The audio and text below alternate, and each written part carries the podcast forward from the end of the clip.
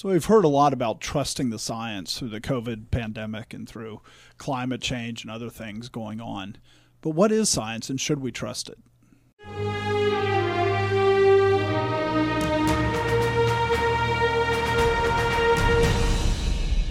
Welcome to the Conquering Truth. I'm Dan Horn. I'm Jonathan Sides. I'm Charles Churchill. And I'm Joshua Horn.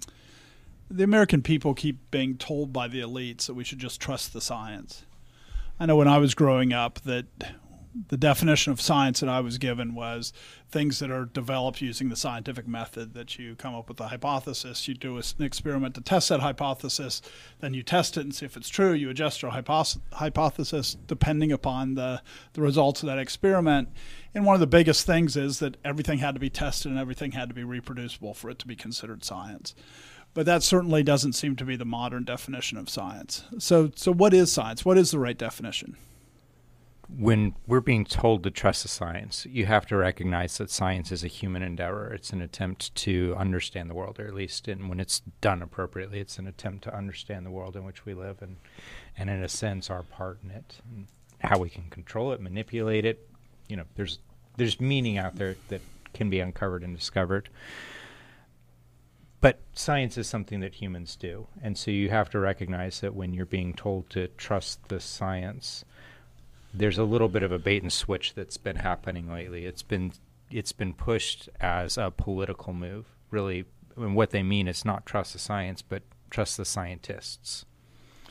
Um, and increasingly, what you've seen happening is that the scientists are coming to their public proclamations with an axe to grind, with an agenda, and so so when you're being told to trust the science, what they would like you to think is that you're supposed to rely on an established set of practices, a body of knowledge that's generated by those practices. And if that were the case, then okay, you know, there's merit in that. We should listen to that. But effectively, what they are saying is don't trust the science, don't look into it yourself, trust the scientists. We know what's best for you. And it's also trust what we're telling you that the scientists say not necessarily what the scientists are actually saying. What Dr. Fauci said during the COVID pandemic is he said, attacks on me, quite frankly, are attacks on science. Well, he's not a scientist, he's a bureaucrat. He hasn't done science for like 50 years or 60 years. I mean, he, he became a bureaucrat a long time ago. And so when he says it's, it's moved beyond even trust the scientists, it's trust the people who have a science degree or trust the people who are the bureaucrats that work in that field. Right. I read Scott Atlas's book about the COVID, you know, task force. And what he said is he kept bringing in scientific papers. And one thing that you could guarantee that Dr. Fauci would never do is read a scientific paper ever. Dr. Birx, who's out there now and wrote a new book, and she's trying to go, oh, you know, I was always saying that vaccines wouldn't work you know, Atlas again says, I kept giving her scientific papers to show what they were saying was wrong, and they would never read a scientific paper. That was just, that's not in their ballpark. So to pretend like these people are scientists. You mean like they would refuse? they would refuse. okay. Or I wasn't sure if it was like this was not. He said Redfield, who's Fauci's boss at the time, that he at, t- at times would actually read them, but the other two would never read a scientific paper. So for him to pretend like he's a scientist, he doesn't really have any association with science. All he is is he's a bureaucrat who provides funding. But even if he were, right? No, I'm even you know even if he were, this statement right here is problematic because um, this is beyond this is, problematic. It's false. It's no different than than Louis the Fourteenth saying, "I am the state." You know, he's Fauci's basically saying, "I am science. You attack me, you attack science." That's the the sum of what he's saying. I don't know. The King of France has a better position to say I am the state than Fauci does but, to say I am science. You know, there's a there's a level of hubris there to to in in either case, and you know, for Fauci to say something like this, I mean, one of the things that science is supposed to do under any kind of definition of it is science is supposed to be resilient under criticism. And if a given scientific practice or a given piece of, of knowledge, hypothesis, whatever, cannot survive some sort of criticism, then it's supposed to not survive that bit of criticism, and you're supposed to look for an alternative, find a new practice, you or realize, hey, we haven't arrived at truth here. Let's go look somewhere else. But if you just say, oh, you can't attack it, well then almost by definition, you're not doing science anymore. if you go back to what science came from, right? It's from the Latin word to know. And and when you look at that, the idea there is like you said, it's to actually know things. And if it's truth and if it's knowledge, then you know, true things that are or that are you know match the world. Let me use that to say that they're true. That you shouldn't have to worry about them being attacked because you'll discover truth, and that's fine.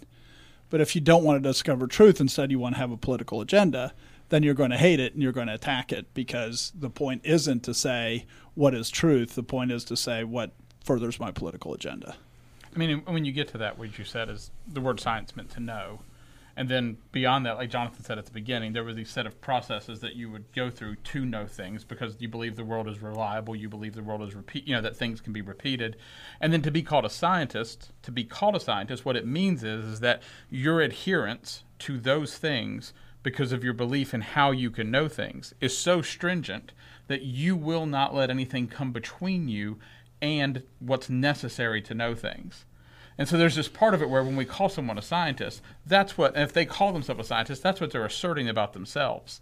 And so but we've we've removed it and go, you're a scientist because that's your occupation because that's what you were hired to do because you're wearing a lab coat because you're you know standing with a group of other people who say that they're doing this because you're at a convention because there's all these other reasons that people are called scientists and the answer the truth is is the only reason you're a scientist is because of your your steadfast adherence to that principle Or that you should be called a scientist. right that's As the only reason to, being a legitimately political label as opposed to being something that actually means and has some Right. some weight. And to some extent, what they're doing is borrowing from a history to then give themselves weight that they shouldn't be given. I do think it's important for us just to recognize how close knowledge and science are to each other. When the King James translated, you know, Daniel 1 4, it says, Children in whom was no blemish, but well favored and skillful in all wisdom and cunning in knowledge and understanding science, and such as had ability in them to stand in the king's palace, in whom they might teach the learning and the tongue of the Chaldeans. That word science in the modern translation is all translated knowledge because we've created this separation between science and knowledge that didn't used to be there. Now, I'm not saying that they were good at adhering to actually knowing things, but at least they associated science with knowledge as opposed to now. It seems to me it's more associated with opinion than it is actual knowledge. and people have known things for a long time before there were laboratories right i mean Right. i mean and that's that's kind of fundamental here is that it's not like we just all of a sudden one day somebody said hey i've invented a test tube. Now we can know things. There have been ways to know things all along and daniel was a person that they looked at and said you know things and you're able to know things. You're even able to learn you're able to learn a foreign language. I mean which is another i mean and so there's this there's this very practical aspect of that. So before we get into the, a war on science, we need, we need to know what, what science is. So this is what the Oxford Languages definition of science is. The intellectual and practical activity encompassing the systematic study of the structure and behavior of the physical and natural world through observation and experiment. And so I don't think that's a bad definition. I just think that that's not how it's used colloquially now. It's used in much more in much more political ways. they leverage the fact that you're assuming that you're assuming that this has been done and because you're assuming that this has happened that's a useful thing and since that's a useful thing well why not use it to like as a weapon to batter other people around and tell them that if you disagree with someone who's done this they're obviously wrong and obviously an idiot So so somewhat like you know, like like there's people. I, I need a pastor. Well, do they are they discerning whether this pastor they're getting is one that's actually you know knows God and is founding his what he's saying on the Bible, or is it just somebody who calls himself a pastor? He's been to seminary. spouts- yeah, and spouts his own opinions. Right. So I mean, maybe that's a uh, a, a similar type problem. right And I do think that's, you know, when we look at these things, when we see the movement, right? I mean, we shouldn't expect as we go through modernism and postmodernism and the idea is what is truth. We shouldn't eff- expect that not to affect science. Because that's essentially what happened is science has adopted the postmodern view. Is well, this is my truth, so I'm going to say I'm a scientist, so you have to believe my truth, even if I can't prove it, even if it doesn't match reality. It's my truth. You have to believe it. And so there is, you know, the society, the the theological theological underpinnings of a society, they're going to affect how you decide what's true, and that will always affect science. So, so has it? Are we saying that it has affected science, or or that it is affecting science? Because you know, there's types of things where, I mean, like like some things it's obviously being affected. Like you look at like in medicine, uh, like the the rates of certain diseases vary by race. You know, in the United States, and but some of those things it not so popular to say that anymore. In fact, you know, I don't I don't have examples, but I think people have gotten in trouble for for saying things that for years have been kind of established facts of science, but now it doesn't accord with people's personal truths, so now it's being thrown out. Or or you know, so many doctors and things are now calling it birthing birthing parent instead of woman when because that's something that is offensive to people. But but how deep has that penetrated into the scientific establishment? Well, when you start to look at medical schools, medical schools, I mean, they're teaching CRT as a basic philosophy through which, and I think the AMA recently passed something saying that all medical schools to be to be certified by them have to do this. They have to teach all classes through the lens of CRT. In other words, you're not allowed to say sickle cell anemia is much more common among blacks. You have to say, well, it's because of the the you know, the history of oppression and stuff is why sickle cell anemia is prevalent among blacks. So all of a sudden you should look for it in other people that were oppressed. Well, no, it's actually very related to you know to the actual race. But yet they're teaching them never to consider anything on a racial basis except for the oppression and the the destruction and that every you know and so everything comes back to the systemic racism that's throughout your system is why everything happens. And so in medical schools that's their te- that's how they're teaching people to treat people is based on CRT I mean and it's insane. I mean it's just absolutely insane right? Because they're saying that that how you treat a woman shouldn't be because she's a woman it's because she was subjected to racism or to, to Sexism. sexism, and that because of that, that's why she has the health issues that she does, not because she has ovaries. you know, I mean, it, when you think about it, you know, and this is where the birthing parent comes out of and everything is that that it's just this complete rewriting of what we would consider science. I mean, you, one of the ways that you could say it's affected science, or, or it's it's worth detailing why there it would be inescapable for it not to affect science, is because there is a significant shift from thinking that knowledge is somehow attached to truth, which would have been the general view of that hey you know now exactly what truth is exactly how knowledge connects to it lots of theories out there. But there was always an understanding that the goal of of any kind of endeavor where you're trying to increase knowledge is really you're you're looking for truth. But when you divorce those two when you say knowledge and truth don't have anything to do with each other uh, maybe because you don't think truth really exists then you're left with knowledge is just a political tool. Knowledge is power for example. Right. And and what you mean by that is not that if you know true things that you will have power. What you what you're saying there really is at its base level is that that knowledge really is just something that you use in order to wield power over somebody else because there's nothing else. You know, you just reduce the world to power struggles. And then if you think, okay, this is this is our common understanding as a result of the, the decay of modernism into postmodernism, then what you're left with is that, well, we've got this one endeavor over here that's goal, its stated aims are to find knowledge. Well, there's it's absolutely inescapable that you're not going to look at that endeavor as a way of, hey, I'm just going to leverage this for my own political ends because it's power. And I'm going to find power by using this endeavor. And when you see both of those being driven in the same place, which is the university, you can't, right? If, if one's being driven by industry, right? Like making things and things like that, where you're actually connected to truth, and another one is philosophy, then you can you can maintain that you know you can maintain the seeking for truth, but when you put them both in the same you know under the same you know the the president of the same university, what you're going to have to do is they are going to be melded together. And so much science, quote unquote, is done in universities that those philosophies that are running through those universities, they're going to affect that so called science. I think if you go back to Joshua's question of has this been affecting science or is this affecting science? When you talk about like the birthing parent, the birthing person versus, you know, and that sort of thinking, it's really fundamentally no different than what Darwin was doing. Because what Darwin was doing is Darwin said we're going to look at these attributes in the world and I'm going to come up with a narrative that suits that ties these attributes together. I'm not I'm not going to prove anything. I'm not going to do anything. I'm just going to say I see these I see these specific observations, and the observations are legitimate.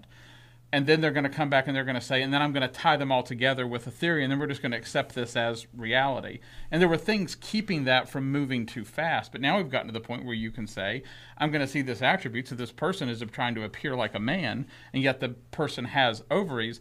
And so I'm going to say that that is the truth. I'm going to say I'm going to tie these things together just by looking at the attributes I want to look at. And so there's this part of it where we've been on this steady march for quite a long time. It's just that we weren't willing to accept it down. At, we keep moving things that will say, no, this is true, and we know this, and we keep surrendering it. And we keep surrendering the next level of what we know and the next level of what we know until we know absolutely nothing and can claim nothing.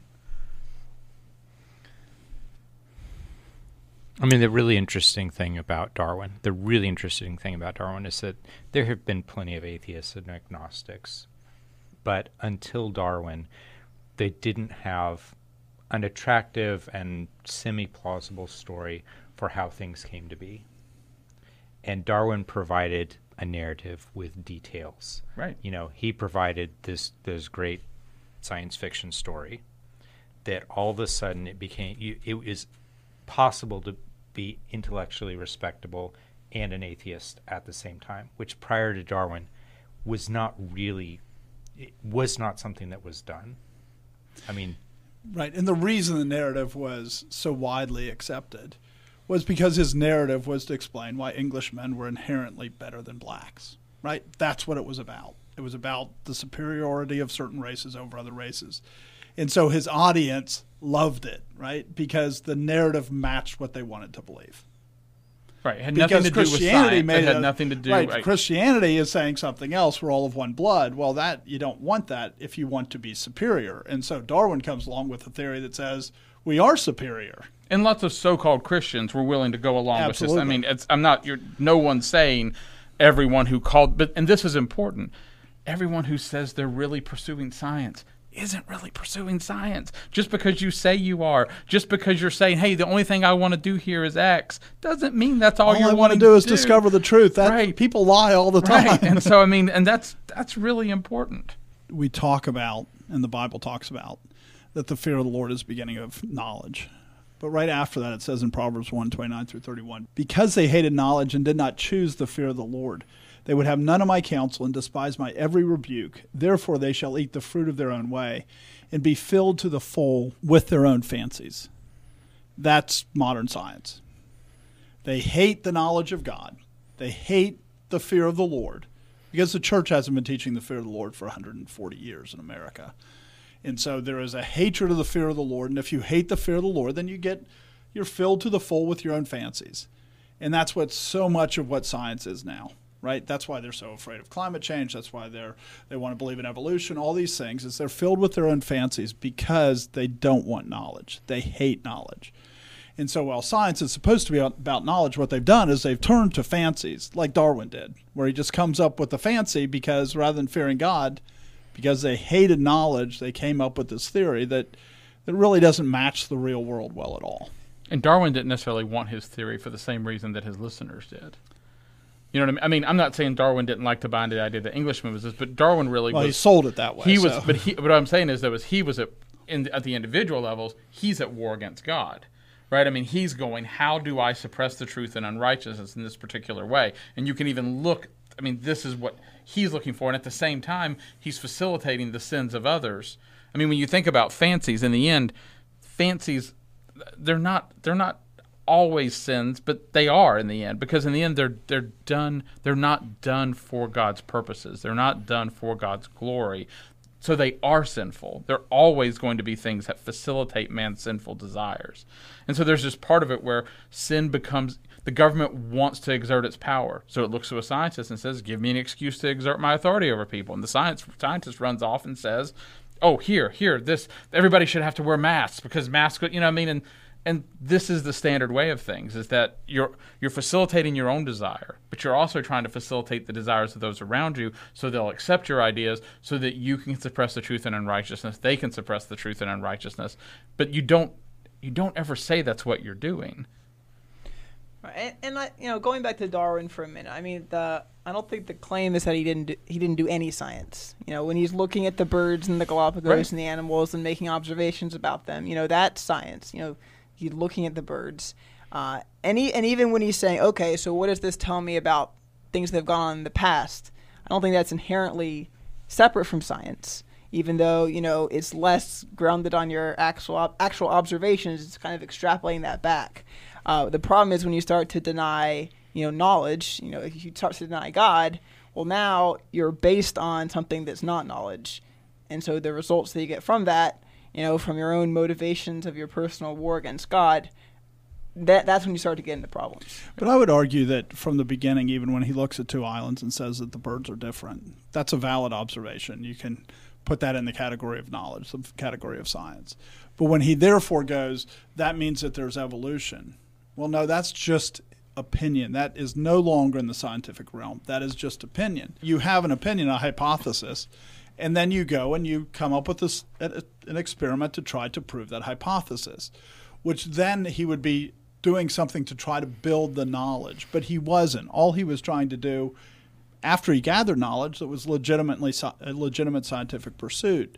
After that, he just wanted to express his opinion. So, so someone who's a creation scientist and say, you know, I look at this tiny flood and then I say, okay, here's what a tiny flood is. So let me then extrapolate that greatly to say, here's what a worldwide flood would be like. You know, is the difference between that what they're doing, or is the difference between that their premise and one's based on a premise of, you know, I want to disprove God and provide an explanation for for the world without God, versus the other one saying, I'm going to take, you know, a pretty, sm- you know, I'm going to take you know the start with the basis of you know believing the bible. You know is, is it really is it the difference in extrapolating it backwards? Because you can't you can't do a you can't run an experiment on the whole world. Right, and so in the end, you can't say by by any scientific pursuit that we decide there was a worldwide flood. What you can say is based on scientific pursuit that you say, okay, because a flood looks like this, these are the things we would expect to see, and therefore we see them.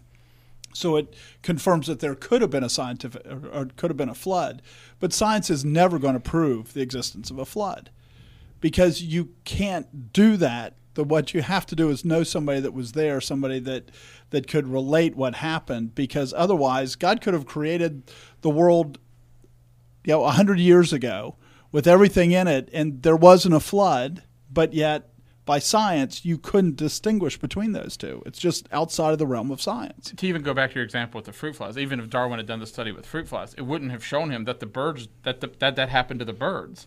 You know what I mean? There's this part of it where he could Just go. saying I've- it could have happened. to Right, he could go. I've observed this. This is a reasonable thing to say that might have happened, but in the end, he wouldn't be able to say, "I know this," and I know this with any form of certainty. Just like, like you said, I've known people before who they, they're hydrodynamicists who have built models and have tried to model the worldwide flood, and the answer is, is we don't know that much from their models. I mean, and they'll, if they're really honest, they'll even go.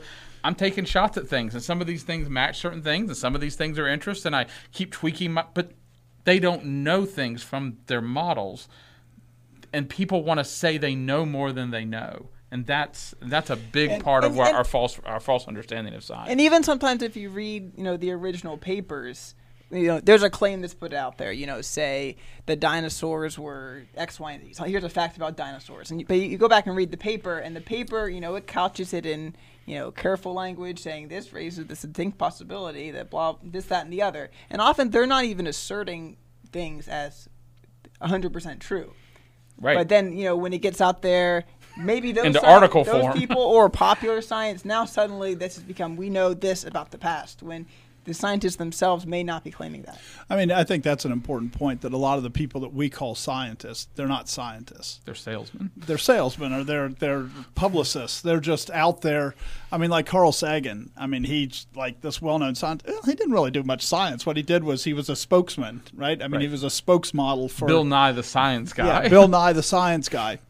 They don't really, they aren't scientists. They're just people who are giving a face to science but like you said, they frequently twist what's actually the underlying science and exaggerate it way beyond what the original papers would have said. Because Bill Nye, the guy with a bachelor's degree and who looks good on camera, doesn't sound as good. So, I mean, another shift that happens in America is with the Scopes trial, where before that, in science class, you were supposed to learn science.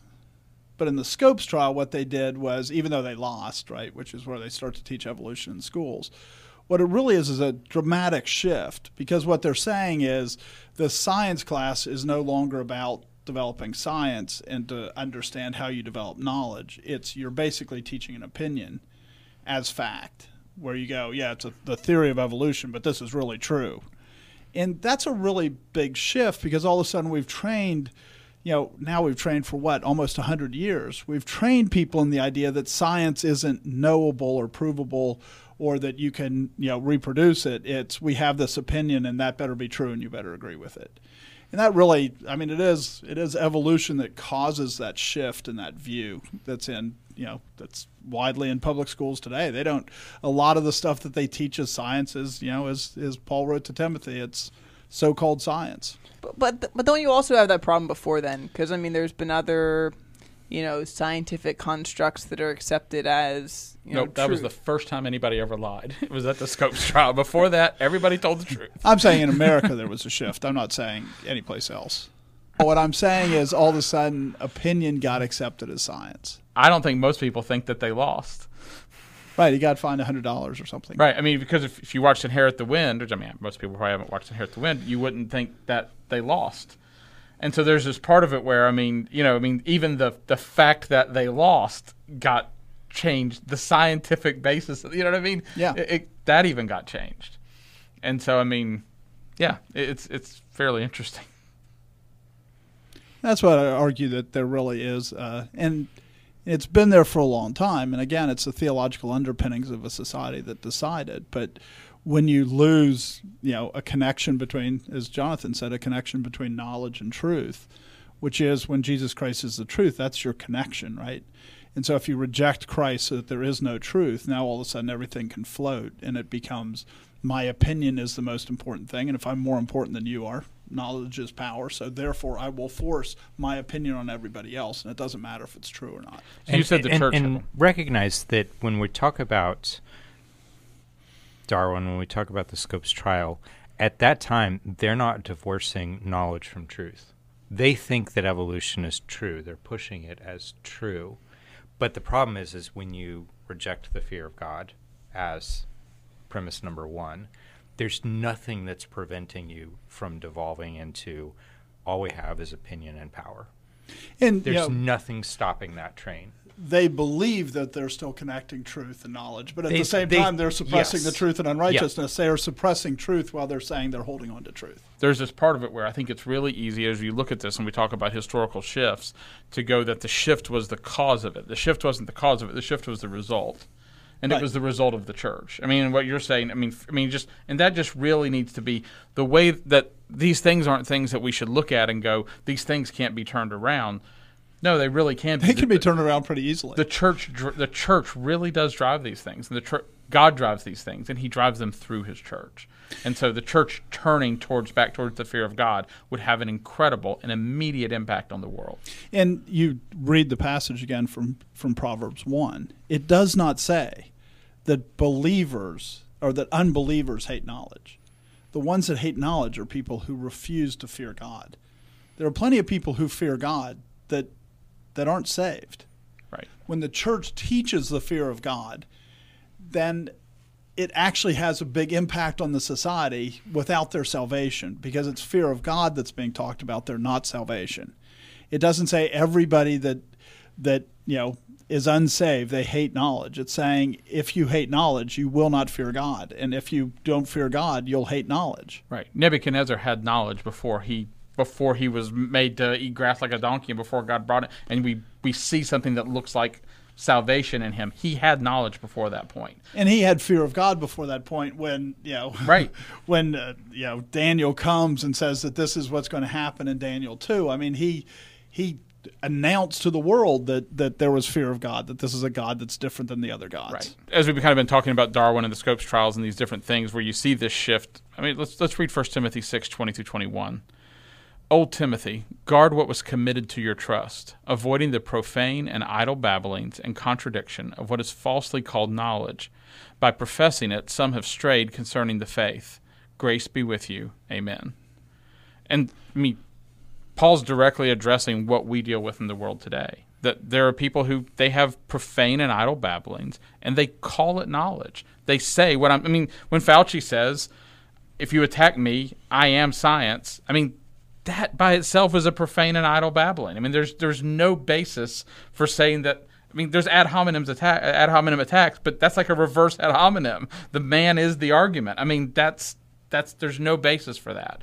And so Paul's really Paul's really cautioning Timothy because in the end it affects people. In fact, you can find two sermons by Charles Spurgeon where he references the evolutionary theory where he talks about how the scientists have seen how the world existed for a long period of time before Adam, and how there, you know, and how there were organisms that lived and died before Adam. And I, I am not attacking Spurgeon here. I'm not saying. that. Well, I mean, for that, I mean, you should to some level. I, I'm saying Spurgeon. I mean, but I'm saying I'm not going. Spurgeon was a heretic. Spurgeon, but Spurgeon wasn't thinking about what these things impacted. He wasn't thinking that Scripture had told him things that he should know. That he should say this does not conform to what I already know. And to ask, how do they know these things? To ask, how are they, ba- what's their basis for saying they know these things? We'll try to link these in the description.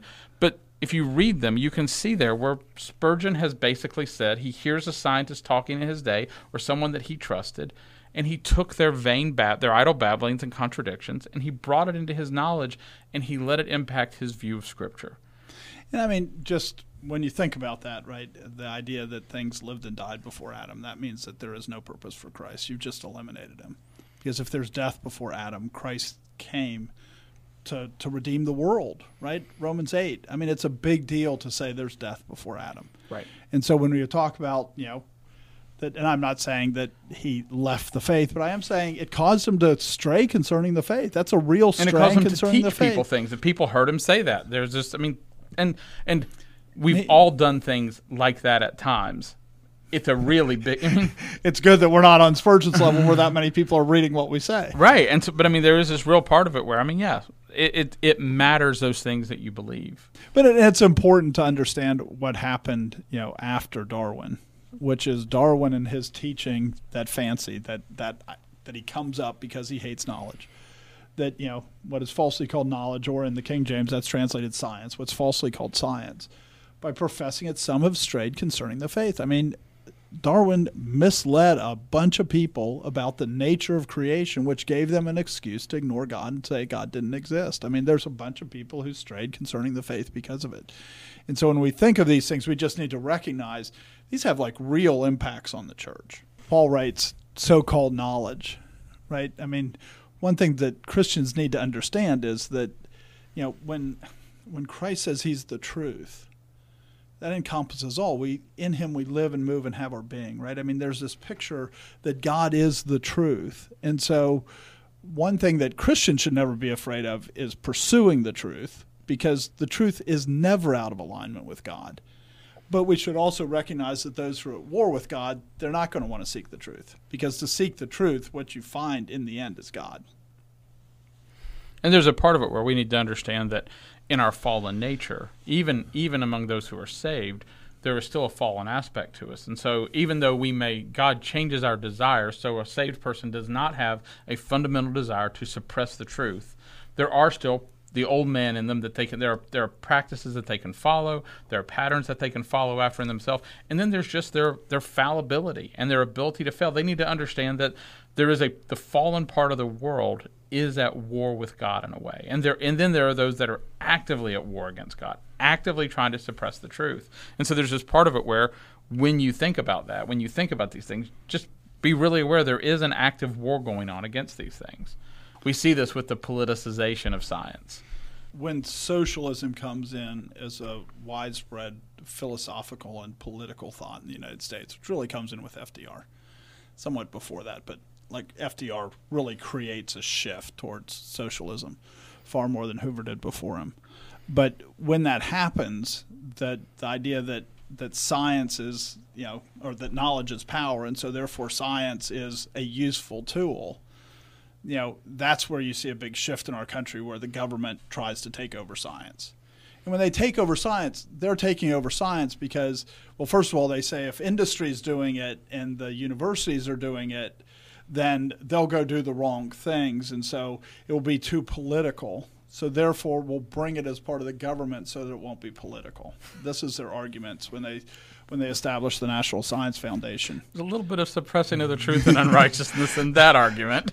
But they were also saying we need to take over all manufacturing. They're saying it about a whole bunch of Right. things that that if all the people together, right, yeah, which is kind of the social idea, you Tower know, of Babel.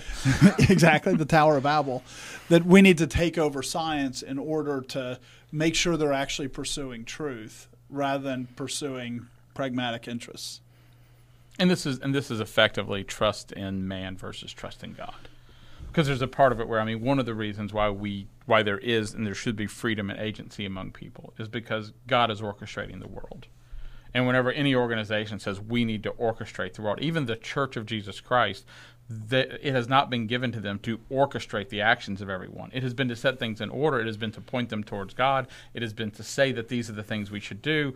It's not given to us to orchestrate things at this fine, granular level, but it is given to. I mean, when the government says that's how we want to do it, it is it is pure idolatry of man. And we shouldn't think that this isn't continuing because, I mean, this idea is continuing, right? Uh, President Biden, in his budget for next year, wants a 20% increase in the, the NSF.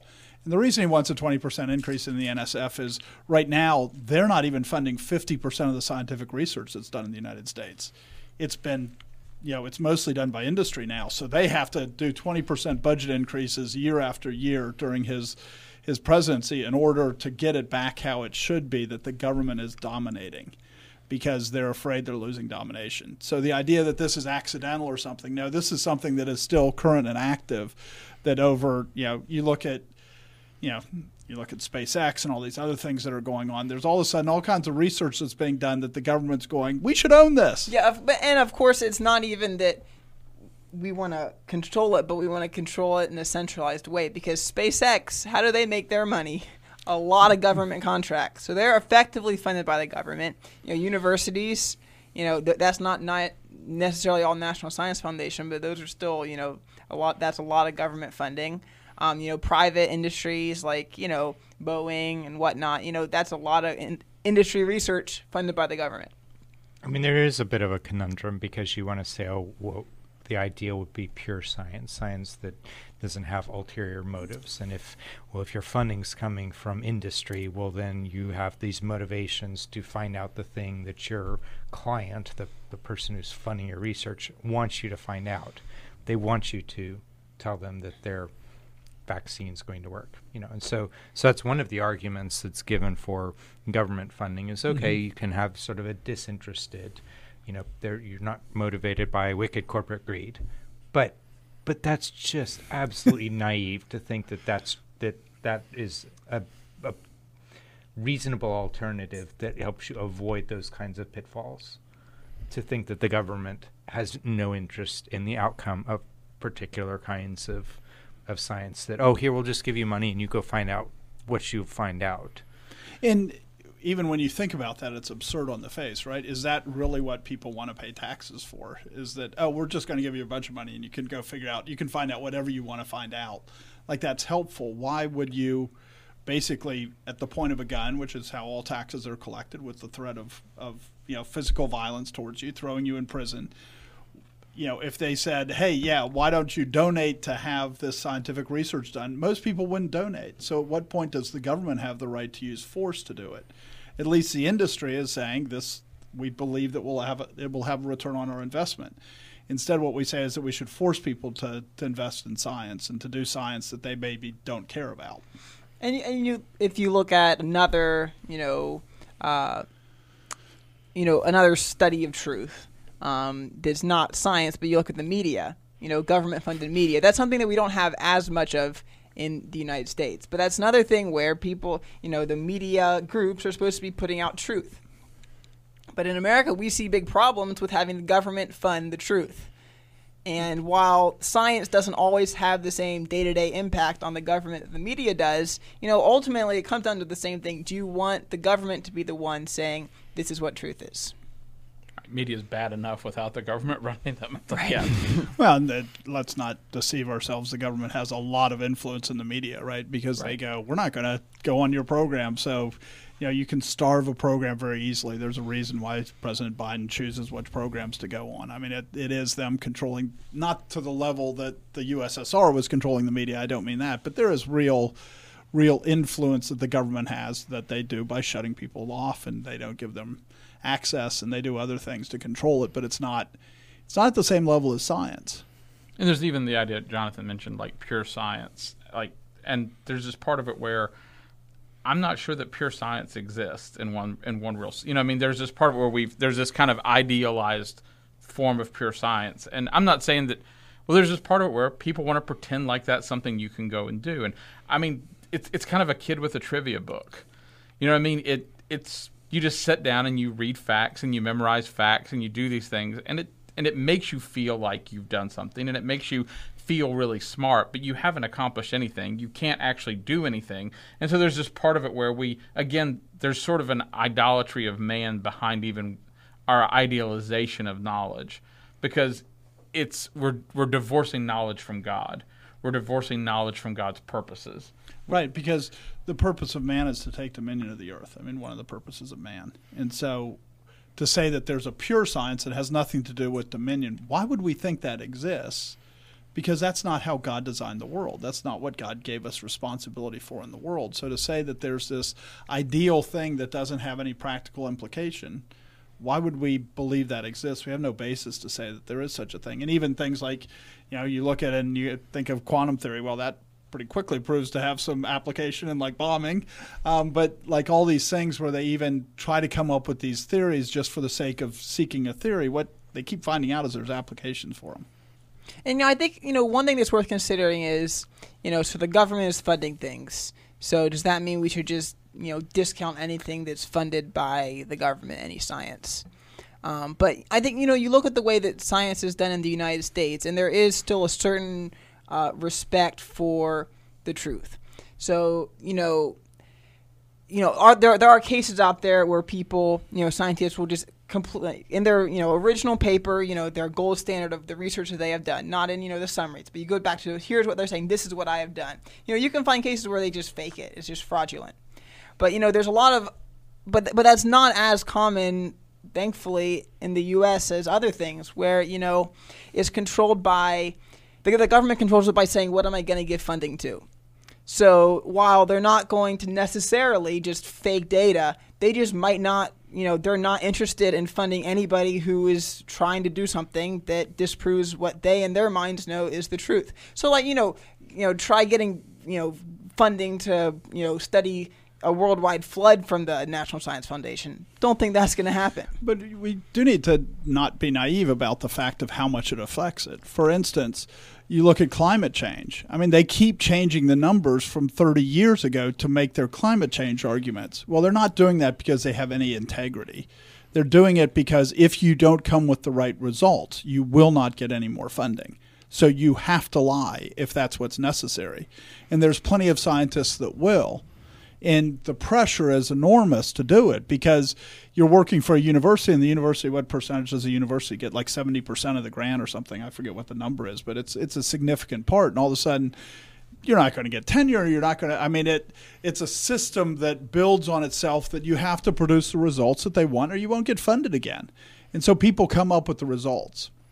And now some do a better job of of uh, massaging the data to make it look more realistic than other ones do but there's a huge amount of pressure, and we shouldn't expect in our culture with the with the average character of Americans, we shouldn't expect there not to be a lot of fraud. There would be. Sure, and but but you know, there's a type of changes that you can make because some changes to the data are legitimate. Like say, you know.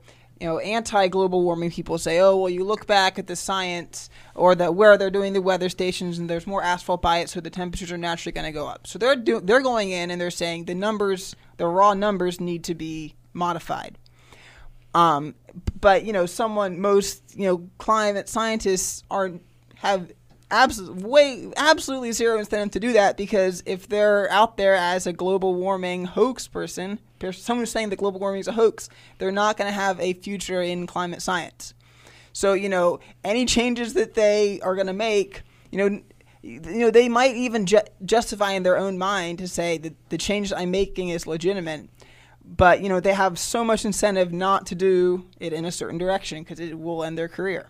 Right, and so, but when you look at those numbers, and they change like every year, and some of them change almost every year that they change the numbers that they, you know, from from 50 years before.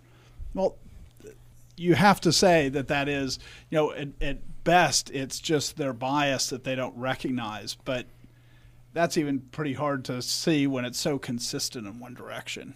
And the reality is, they wouldn't get funding otherwise.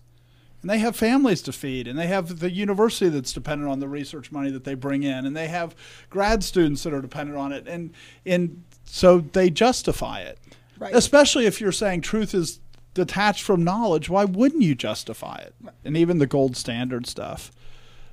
The problem is they say they're gold standards, but what they're also trusting is that almost nobody will read the studies.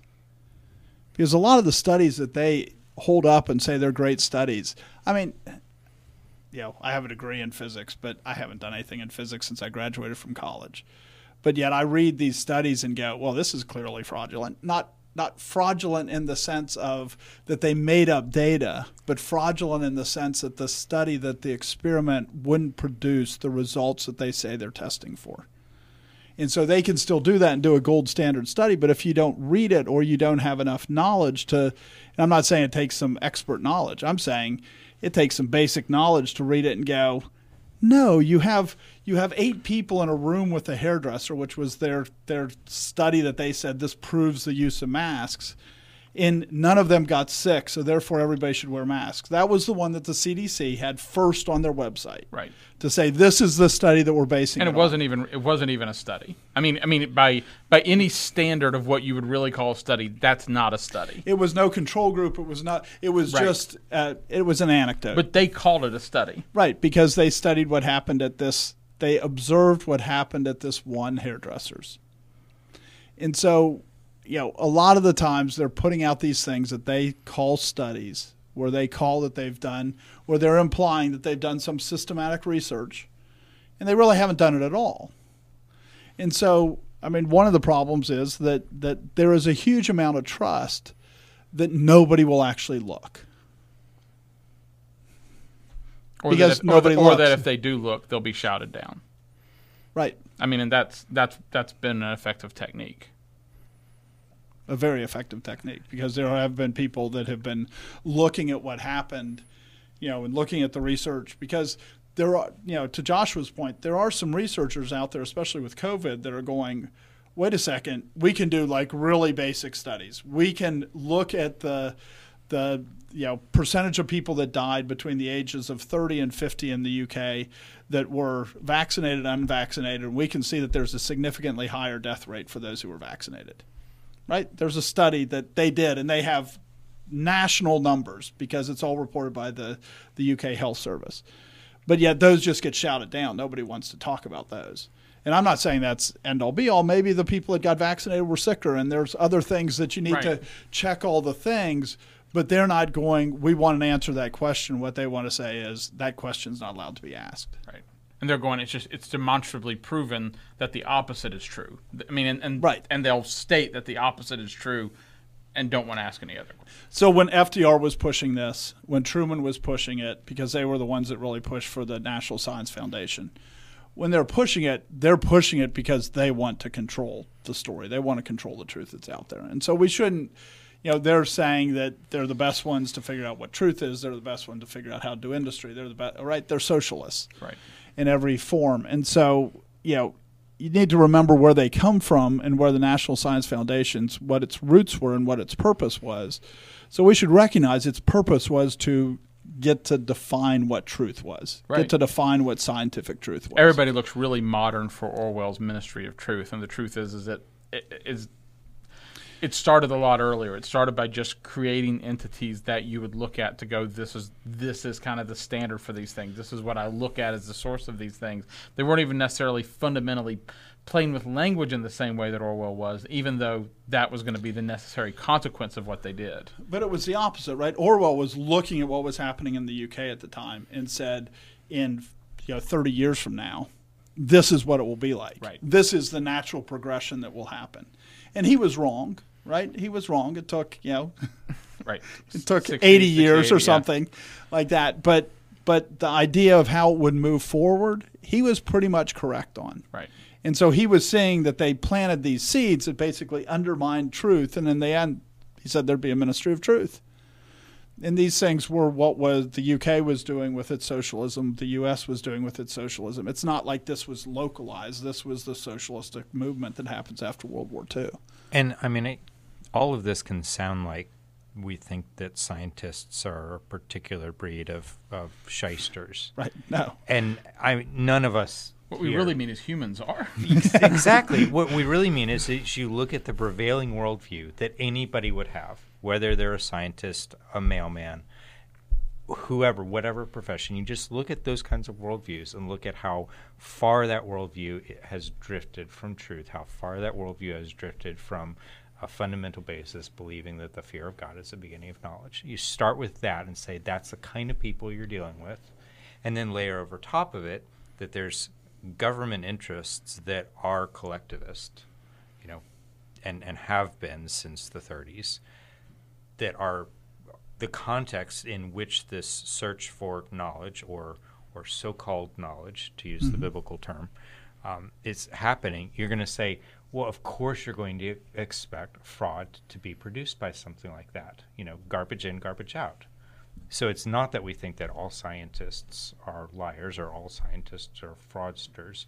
We're just saying it's really easy right now in this kind of a context to push a lie because there's somebody out there who would like to pay you to do it. And I think one thing that's really related to that is not only does somebody want to pay you to do it, is people don't care to check. Think about climate change. Well, first of all, climate change started in the 70s where there would be that the new ice age was going to be here. I forget what it was, like 15 years or 20 years, that the new ice age would be here. And then they decided everything was going to heat up. And then they decide the polar ice cap, right? Remember Gore in 2005, I think it was. The polar ice cap will be gone by 20 by 2010 Unless No. we do these very specific things, which were not which were done. not done.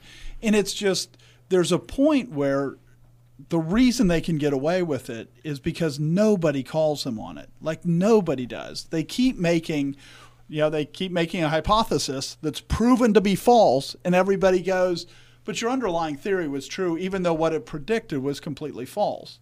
It used to be in science that if you come up with a hypothesis and you say, okay, we're going to have a, a test of that hypothesis. The hypothesis is that because the world's warming at this rate, because of the, you know, the, the global gases and stuff, the green, the greenhouse gases, that it's going to heat at this rate and there will be no ice cap in 2010. Well, those guys should be laughed at now, but they're not. They're still listened to. And this is this is a big problem is we're treating them like they're infallible. Because if you have the sense that man is fallible, like all men are, then you go, well, we should check what they say. But that's not what we want to do as a society anymore.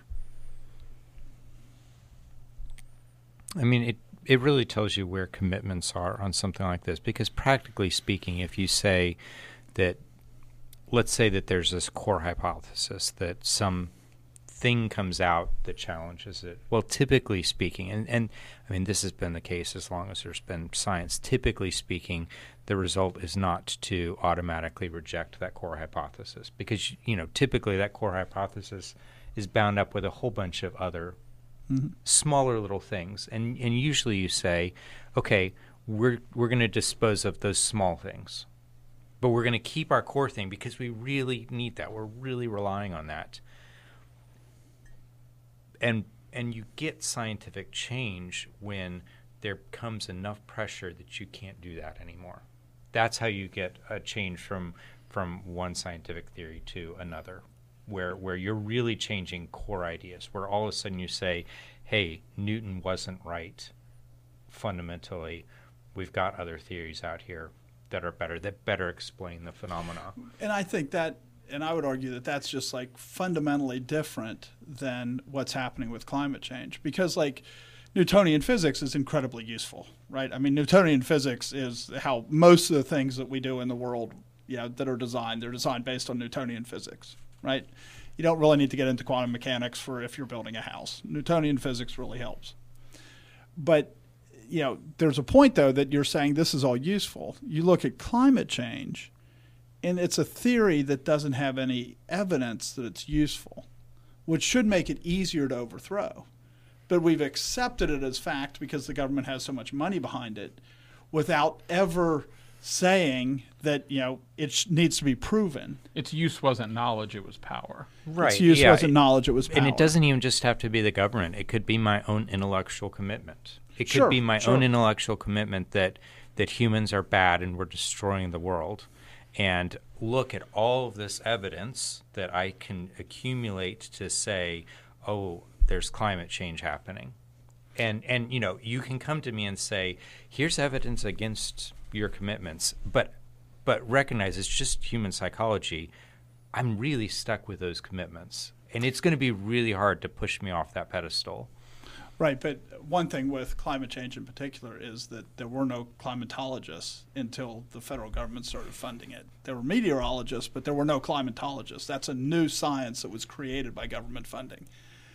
And they created it because they said, here's the theory that we want people to believe. And even talking about climate change, I mean, Obviously, climate, there's climate change well, all the time. well, but but as climate change as a thing, as a as a subject matter, it wasn't it wasn't called climate change. It was called global cooling, and then it was called global warming, and then we realized, oh, we're not exactly sure which way it's going, but it's changing. So we're gonna, you know, so we kept renaming it in the face of all of the, the evidence that wasn't allowing us to say there's a coming ice age or that you know there's this coming we're all going to burn up now it's just like well we're going to have extreme weather events we're going are- to destroy the things world. All we know for a fact is we're going to destroy the Uh, world. We don't know if we're going to destroy it by everybody freezing or everybody burning up, but we're going to destroy the world. all we know is things are changing and we're probably the cause of it actually we're definitely the cause of it so let's throw more money at it Right. Which, again, would be one of my arguments as why the government doesn't want science. They don't want knowledge because knowledge just hurts their ability to collect money and to use it as a means for power. That what's useful is to get people to believe it and accept it because then they can use it as a means for power, whether it's true or not. And I think that's one of the big differences between having the government fund it and having industries fund it. Because when industries fund research, if it doesn't work, they stop funding it because they are answering on a different, you know, they have a different responsibility. They have a responsibility to provide a return to their shareholders. While the government, if they accrue more power and make people comfortable because they're going, we have to accrue this power to mitigate whatever it is, fill in the blank, then all of a sudden they don't have to be right to have the power to comfort the people. In fact, All they have sometimes being do- right it stands in the way of Right. It means that if you solve the problem, then you actually lose power, so you really don't want to solve the problem. I mean, even, you know, we've done a few episodes on Roe versus Wade. I mean, Roe versus Wade is like a real undermining of the power of the Republican Party because they used Roe versus Wade for a long time to get people to donate to them, to get them to go knock on doors, to do all this work for them. And now they lost part of their power because because they actually accomplish something. And so you have to just recognize government's kind of the opposite of how industry is. the paradox of being republican it's the same thing when George W. Bush comes in and the first thing he does is add drugs to, to Medicare. Well, there's a reason that he does that. The reason he does that is because that's what the Democrat had the Democrats had used to stat to prop up their base and to get them excited to give money and to go do the work of getting Democrats elected. And so he basically took the Democratic position so that they'd lose the, you know, they'd lose that source of power. Democrats and racial issues and things like that, as if they actually ever solved some of the problems they would lose. I mean, there's a part of it where they want the issue, they don't actually want solutions. And that's part of why they have to keep changing what they're arguing, right? Because the reality is that they are getting a lot better. There is a lot more blacks in the middle class. There is a lot more blacks in the upper class. So now it has to be CRT. It has to be about a systemic thing rather than an individual thing because as the problem is being solved by the society, so they can't keep pointing to that problem. So they have to keep changing the problem that they're pointing to to maintain that power base. I mean, one thing, you know, when we talk about science and being able to you know take it to a scientific experiment one of the ways that you do all these journals and stuff is so that other people pick it up and do it again to make sure that it's right. And so nature magazine in i think it was 2016 may of 2016 did a survey of like over 1500 scientists. And 70% of them said that they tried to reproduce other people's experiments and they failed 50% of them said they tried to re- reproduce their own published you know scientific experiments and they couldn't reproduce them. And so when you look at these things that are out there that they're saying, oh, this is science, the reality is we've completely rejected the idea that you should check it. We've rejected the idea that you should prove that it's correct and that other people should pick it up. Because even if you're if it's one of those experiments that you've done that shows that you couldn't reproduce their experiment following their methodology, that all of a sudden that doesn't get published. The other one still stays out there. So we've really lost the desire for truth. And I think you know I think maybe reject is too strong because I mean this is you know scientists say this is a big deal. Let's call you know it's a crisis. Uh, so there is a recognition, which is why there's an article in Nature saying this is a big problem. But you have you have a system set up where you know why is the government going to pay you to redo something that someone else did? You know, they're just not an incentive there for them to pay that for to get published in the journals. So it's it's you know, individuals care about it, but then when you get the you know the institution, you end up with there's not that care there. Yes, I was I was talking about societally. We have not that individuals because some individuals tried, right? The ones that that nature, you well, know, 70%. did the surveys. Seventy percent of them tried, but as a society and as the government, what we've accepted is that you don't reproduce it. And if it's not reproducible, you don't really care you're, because it's got a political agenda to it. You're saying that there's some tension between the idealization that, that reproducibility is a virtue of science, that good science should have this as a healthy part of its functioning, but yet the system that we have doesn't really value that. Right you know we we want it, but it's it's sort of like the person who would like to be 50 pounds lighter, but doesn't want to actually go on a diet and exercise. Right. You know, that's kind of where it is right now. Right. Because scientists aren't just people who are interested in this field, and you know their job is just to go to the office every day and say, "What new can I learn about this?" I mean, they're it's very you know goal driven, teaching classes, getting funding for research approved by the government, approved by the universities, getting papers published um, in in journals. So it's very there's they're not just people out there who have the freedom to just study whatever they want. It it ends up being they have to do these things to have a, a successful career. We talked about there was this process to science, and one of the and the the reproducibility and other people. There's this idea that there are people without ego who have no, you know, all they care about is the truth. And so they want other people to come and knock down their results. They want other people to come in and show them that they're wrong. That's all they care about is the truth. And whenever you have the evangelists of science come out and they beat people over the head and tell them why they must believe these things, this is one of the features of science that they tout is that in this holy land of science, everyone wants to only find the truth. And so whenever you go back and you re- reveal that well, guess what? This actually isn't happening. It doesn't change the way it's sold. No one goes back and goes, well, maybe we should, maybe we should question more. No, no, no, you're not allowed to do that. And that's that's kind of the point here is the fact that when you start taking out the planks that made it useful, there's a certain point where you end up with this hollow shell that really isn't what it was claimed to be in the first place. I think it's shifted over time. Like a peer-reviewed journal where you had an expectation that people like read it in detail and to make sure that there weren't any flaws and that you know that everything that there there weren't any major oversights and things. I think a lot of times people talk about having done peer review now and they haven't even read the article, right? Which is why they've had computer programmers, pr- computer programs generate articles that get published that are just pure gibberish, just absolute gibberish. But they've been peer reviewed because that's not what the government's paying for. That's not what the university's paying for. They're not paying for the person to sit there and review somebody else's article. They're paying them to produce results, whatever those results are. When Richard Feynman retired from Caltech, he did the commencement address at Caltech. And the whole thing's worth reading. It's where he talks about the cargo cult, and that's how it gets to be well known and stuff, is him talking about the car- cargo cult in there. But in there, you know, I, there was a lot of qu- things that I could quote related to this, but I wanted to use this example. But then I began to think, what else is there that we believe? And I thought then about the witch doctors and how easy it would have been to check on them by noticing that nothing really worked. So I found things that even more people believe, such as that we have some knowledge of how to educate.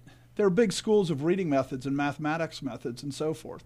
But if you notice, you'll see the reading scores keep going down or hardly going up, in spite of the fact that we continually use these same people to improve their methods.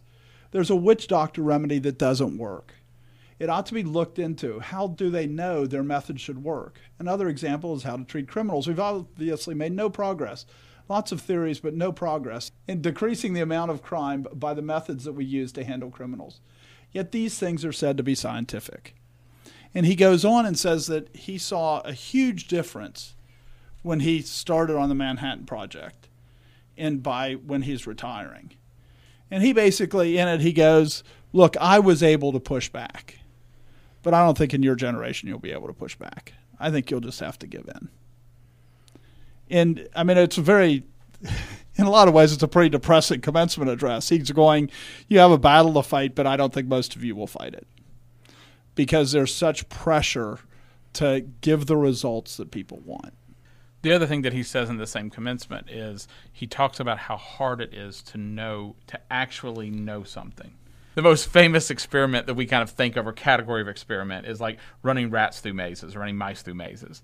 And he talks about a guy who was doing that. And he talks about how that to get the results, he kept having the, the mice be able to figure out where certain things were. And he couldn't figure out how they could. And he, he changed the way the paint he used. He changed chemicals to mask the smell. He ch- and he finally found out that, in fact, it was the fact that the, the mice could tell by the sound of the floor and he had to actually put sand down in the in the maze to keep the mice from being able to figure it out. And if he didn't do that, it would skew his results.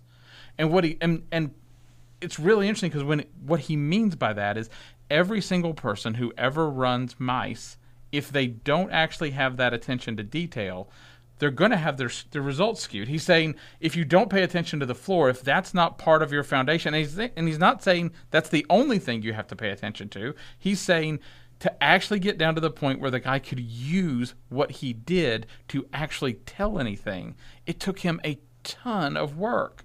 And he said, people, but people go back and they just say, I'm going to run them through the maze and I'm going to use the results as if they know something about the results. And this is true in the church. This is true in the world. We don't understand, we don't respect how much work it takes to actually know something. And we just assumed that the scientists do it. And I can tell you a story that I was personally involved with. So there was a there's a university near us where they were doing all the testing of AIDS drugs during the AIDS epidemic. And they were having a computer problem. And they couldn't find it because everybody was scared. Nobody would go in there. I'm like, whatever. so, you know how much I charge per hour? And they said yes. So that's that's enough. Um, so you get the mask on and all this other stuff. And the issue was is the the way they were doing it is they were doing color readings to determine whether that AIDS virus, the HIV, was dead or not. And so they would put the antibiotics or the drugs that they treated in lots of little vials, and they would do things that to let them go there, and then they'd they'd read the color, and based on the color, they'd say this is effective or not. And so I get the the device working again. I mean, it was a connectivity problem. I get the device working again. So I put on a tray of empty test tubes, which should be really obvious, right? You should get all back all zeros. And I hit the button, and the numbers are all over the place. And I go, Have you ever zeroed this thing? They go, Zero. I'm like, Yeah, this button here that says before you do any reading, you have to zero it. So I pressed that button and now everything came back zeros. They had never done that, and that's where they were doing all the testing for every AIDS drug, and all their results were total garbage. They were meaningless. Absolutely meaningless. And so I went and told the director of the of the lab, and she's like, "Oh, that's really interesting. Did they go back and tell people that the things that they had been doing for a year or two was garbage? I don't think so." And so, I mean, it's a huge problem out there. I don't think we realize, and and this is a case where they're allegedly doing these things to you know to try to create therapeutics for AIDS, and yet they didn't really care if they worked. Right. I mean, there's a part in here where Feynman really says, he goes, what we're talking about is fundamentally integrity. And he tries to separate integrity from integrity because he goes, it doesn't really matter whether your your scientist sleeps with someone else's wife or whether he does these other Right. things. He goes, but when it comes down to science, he better have absolute integrity. And, and so, I mean, the fact that Feynman thinks you can separate it, that's a problem. But he but he wants to separate it in a way that he says to do science you would have to go and tell everyone. In fact, if you don't go and tell everyone, you're not a scientist. That would be And that his would be abs- his argument, absolutely. you know, what I mean? and so I mean, it it really is worth reading if you if you haven't ever read it. It's a fantastic article. At the end of it, he says, "I don't think I'll ever get invited to do a commencement address again," and he probably won't because in the end, he's being way too honest. Isn't he dead too? Him and FDR. I don't think anyone's going to invite him. Kind of on, on those same lines is, you know, when he's talking in that quote about how, you know, our our criminology, we're not testing if it works. Our education, we're not testing if it works. Um, you know, you kind of have a problem there with, with science is that now science is supposed to be done apart from God. And so you're you're rejecting, you know, a basic, you know, first of all, you're we've talked about it before, you're rejecting, you know, you end up are rejecting kind of the idea of truth itself in a way. But even past that, you're rejecting, you know, the creator who made the world. He has told you a lot about how certain areas of the world work. And when you're saying, you know, you can't mention God, you can't mention the Bible and science, you're you're forgetting big things. And especially handling criminals and education. I mean, those are things that God talks about a lot. So no wonder that people sitting around, you know, having thrown out the Bible, figure out bad things because they've. How are they scientific when they're rejecting basic knowledge? You know, it, it'd be like you know trying to cure diseases by just you know just starting from scratch, not reading any medical scientific textbooks, just starting from scratch. Like let's figure out disease. Let's ignore all the research that's been done and just figure it out on our own. You're not. It's not going to end well. I mean, it is worthwhile when you, I mean, when you think of Feynman, and you know when he grew up and what the state of the country was then, and how much struggle he had seeing the people around him. And I mean, he had to do real. I mean, I've read his autobiography. He had to do real battles with people over these things. But he's basically going now. The country's moved to the point where you shouldn't expect integrity from scientists. I don't expect it from the people he's speaking to that are graduating from Caltech. He's going, it's going to, you know, I hope you can. That's what you should do. You're not really scientists otherwise, but I understand what the pressure will be like because the society moves. And as, as I said before, the, the view of the world held by the society really determines what science looks like. And there's a part of it where what Feynman was saying was is Feynman actually understood people. And there's this part of it where whenever we elevate scientists, when we elevate scientists over everything else, we're pretending like they're not people. We're pretending like that God doesn't tell us who people are or that they're not fundamentally like we are. Where we've They're seen where- angels. right, right. They're the yeah. They're the, But what Feynman doesn't recognize is that his God is science, which is why he's saying you have to have integrity. And if you don't have integrity, you're worthless. Well, that's because you're not worshiping his God. right. Because he doesn't care if you sleep with your associate's wife. Right, because he's an atheist, right? Right. I mean, he, yeah, but at the same time, he's going, you know, you you should be serving the God that I served, and in the end, that doesn't solve the problem. The real problem to stop the hatred of knowledge is fear of God, which brings it back to this is what the church needs to be doing. And you know, historically, the picture that has been painted is the church has this great fear of science and this great fear of knowledge that it's because it's faith that you don't have to that the church should reject knowledge, and that's just contrary to reality, right? It's contrary to what Proverbs teaches that the beginning, you know, the fear of the Lord is the beginning of knowledge. And so when we think about what the church needs to do, the church needs to stop worrying what will be found out by scientists because it's God's world. He created it, he designed it, he knows how it works. The the church doesn't need to have fear of that. Instead what it needs to do is have fear of God. There's a part of it where I mean, this episode is one of about 15 or 16 episodes that we've done that they're kind of along the lines of, hey, Christians need to think, and what are the things that get in the way of us thinking? And we're not saying we've necessarily done a fantastic job on the series, but we really have tried to set there. I mean, where you talked about stop worrying about what people do. We did an episode on worry. We've done episodes on fear. We've done episodes on how do we know what we know. The church has to recognize that science is under the dominion of God that all knowledge is under under the dominion of God. And well, Jesus Christ is truth, so you can't separate knowledge from Right. truth by separating knowledge from Christ.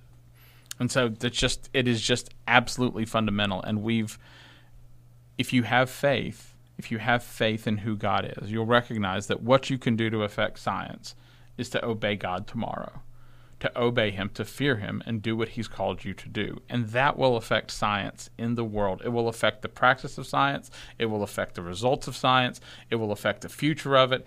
This is how it changes. It does not, ch- you don't have to get involved in the rigorous community. You don't have to go to a laboratory. But if you actually pursue and trust in God, you will affect science in the United States and in the world. And part of that is to declare the fear of the Lord, to love your neighbor enough to say you need to fear God. It's really fundamental that truth is suppressed because of unrighteousness. So if you want science to be true, if you want to find truth in science, you need to really fight against the unrighteousness and against the denying of God and the, the, the denying of who God is. And what we've seen since Darwin is there's been more and more embracing of the fact that there is no God, but yet we can do science. Well, that, that isn't how it works. Because if you don't fear God, you hate knowledge. And so what we're doing is we're getting more and more hatred of knowledge by people who say they love knowledge and that they're seeking after knowledge. But in the end, when they say there is no truth, your truth is your truth, my truth is my truth, it's just a testimony of how much they hate knowledge. It's important that the church looks at science right because it's in our world science is trying to and the government's trying to put science as a master. And science is a good servant, but it's only a good servant if it's serving the way it should serve and serving in the areas that it should serve but it won't get put back into its proper place unless the church does it. Because if you're not starting with the fear of God, people hate knowledge. And so we can't expect people to turn around and try to seek knowledge when the church is afraid to, to say you, ha- you must fear God.